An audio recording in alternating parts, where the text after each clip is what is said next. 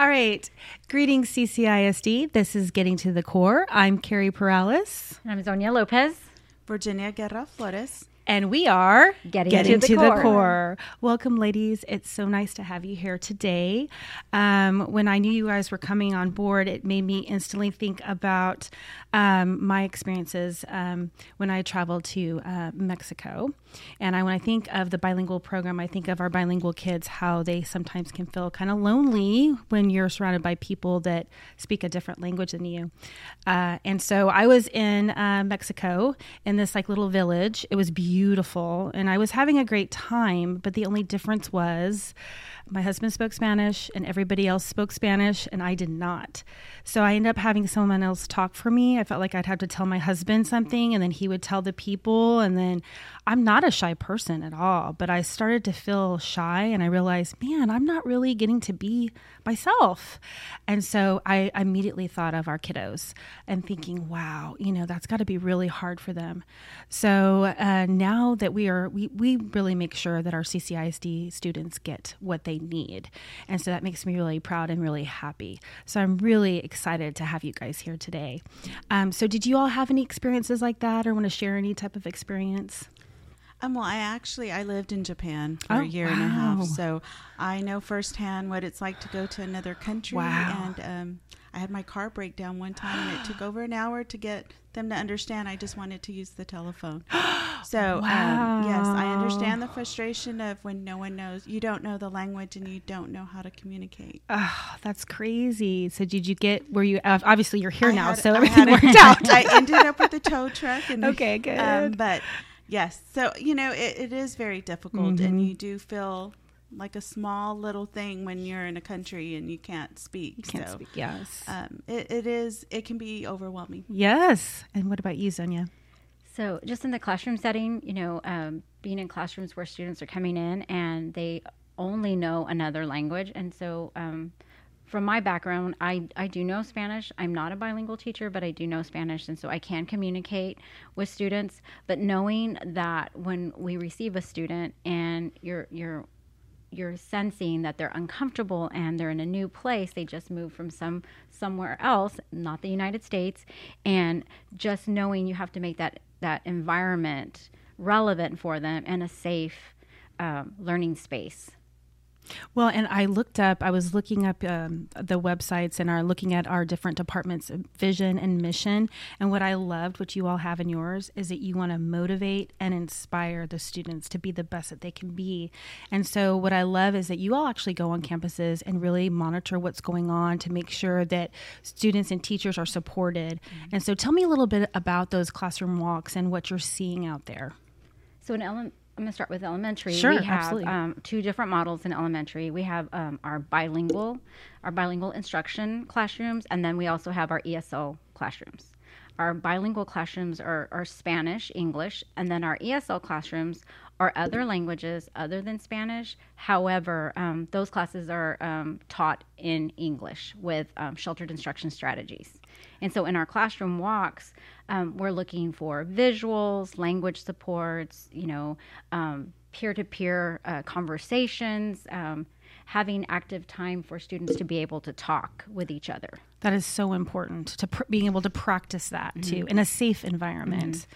What about you? I'm very similar to the ESL and the elementary. And so, what we're really looking for is to make sure that we're providing the teachers with those good sheltered instruction strategies, mm. uh, making sure that they're providing the students with those visuals and the even the hand gestures can make such a big difference. And so, also making sure that we're using the cognates and the sentence stems also to ensure to give the students some type of guidance to help them in when they're answering um, also allowing them that time for that structured conversation because even if they're doing it in spanish then they have a peer who can go and say it in english for them so that they're feeling like they're part of that class Yeah, which is so important to feel a part of something because then you're willing to take chances. Yes. So if our students feel safe and have that partner, then they're going to practice more and they're going to want to try really hard. That's amazing. All right, we're also here today to talk about the math framework. And what I love about the math framework is they really thought about the whole CCISD community and making sure that all the different roles and responsibilities that everybody's a part of a part of it. So talk to me a little bit about how the bilingual program uses the math curriculum and what it looks like. Okay, so in, in elementary, um, our um, general uh, English curriculum uh, and Spanish curriculum marry each other. Ah. So our bilingual teachers have access to the um, same content in English as they do, I mean, in Spanish as they do in English. So uh, weekly assessments, the uh, uh, six weeks assessments, um, whenever it's time to do any type of um, hands-on activities the teachers have access to those in spanish as well for our other languages in Spanish, there are the sheltered instruction strategies are linked in as far as like the visuals, the anchor charts, cognates, um, uh, um, notes to use manipulatives for these types of skills. So it's it's aligned and the teachers know exactly where to go and pull what they need and then also for intervention strategies, those are already built into the instructional guides that our teachers use daily. Awesome. And I, and I think having the visuals, you all talked about the visuals and having those in place, the manipulatives are probably really important too. Are there any differences for bilingual students it's on that? very similar in okay. secondary. The only like we use Carnegie, and okay. so we do have Mathia, and Mathia is provided in Spanish if needed. So that is an added um, bonus that they do have. Um, I've also encouraged teachers to use our Google, um, our Microsoft Translator, awesome. um, when it comes to the word problems, and if they're they're too complicated at times for the students to understand, so students are using the translator to help to assist them with understanding what's being asked of them. Beautiful. And it's the strategies too for them to talk about it because yes. the more kids get to talk out loud about how they solved a bath problem, then then the kiddos can see no matter what language you speak, there's different ways to solve a problem. Well, and you know the manipulatives come are so important because when you think about the measurements, like oh. it's not the same from one country to another. True, true, yes. Mm-hmm. So then they have to convert their oh my gosh, I hadn't thought about that. Yes. So the conversions from one measurement to another and you assume a student understands what a cup is, but they may not use a cup at the country they came from. right. From. And so that could be kind of confusing. Yeah. Wow. I didn't even think about that. The goal, for the most part, is to make that content comprehensible for our um, emergent bilingual students. Mm-hmm. And even another strategy is using the total physical response. It's actually hand gestures, moving, m- moving, movement, um, demonstrating, using the students as part of the word problem mm. so that way they're understanding the problem in a different way because the words might not be able to be comprehensible in the very beginning but however once you start using those visuals and those movements the students start to make those connections and then for professional development um, they all go to the same professional development because they're teaching all of our kids yes. so tell me a little bit about that because the professional development part especially for math is really important because we're really trying to do where they they go to the professional development they learn how to do it and then they go back and then they uh, perform it for their students or teach it to their students mm-hmm. so tell me how the bilingual stu- uh, teachers are involved in that. So the bilingual teachers in elementary do attend the the math trainings that our curriculum and instruction specialist design. Um, built into those uh, PD sessions are um, what is in the instructional guide for that grading period. And so all of the components are addressed whenever they have professional development for math with um, how to use anchor charts, how to use the manipulatives, you know, all the different components of the of the content. And in secondary, you know, um, ESL strategies like our um, sheltered instruction strategies are brought in and pulled out of the resources so our teachers understand that those those are available to them whenever they get to the next unit. Excellent. And we're also trying to start trying to look and see which are our teachers that we can utilize in those PDs. If they're doing things that are working, then let's share it yes. with the rest of, of the campuses. Yeah, and that brings me to elevate and celebrate.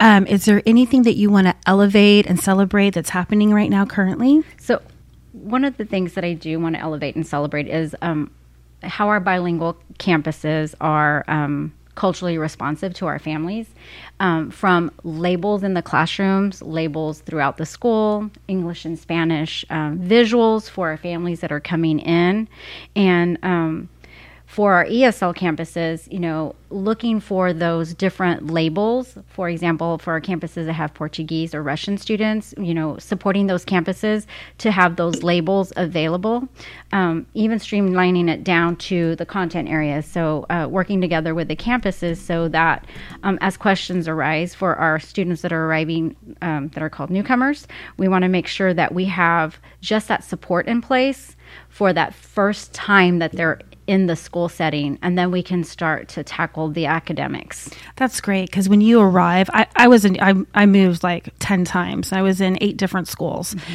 and i'm an english speaker but still it was so hard to get to know people. And i got really used to just kind of being a lone wolf because of it. Mm-hmm. so it's really great that y'all think about how they arrive and what kind of experience you want them to have.